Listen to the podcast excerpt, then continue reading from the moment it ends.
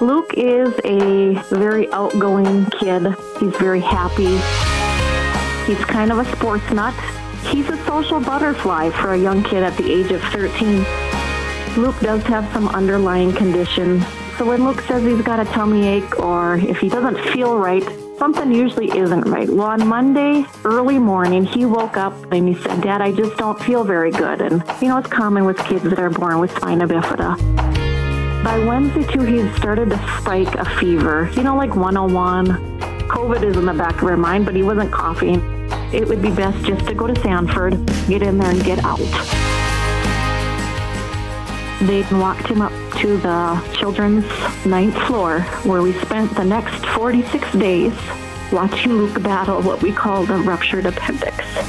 If they would have told me I was going to be there for 46 days, I would have said, You're crazy. There wasn't just infection, you know, floating around down by his abdomen where the appendix had ruptured. He was filling up with a, a pocket up by his spleen.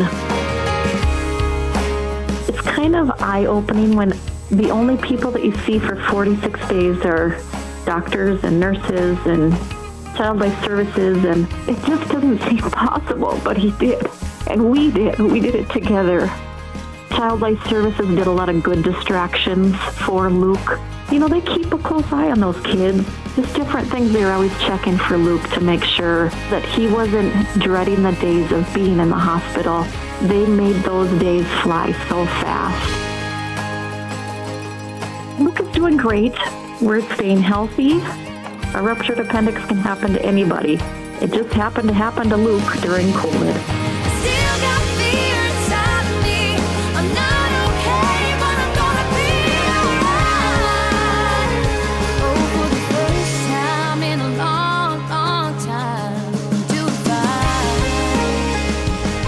Sanford Children's and Colley's Cabin brings joy to all kids, everyone's kids.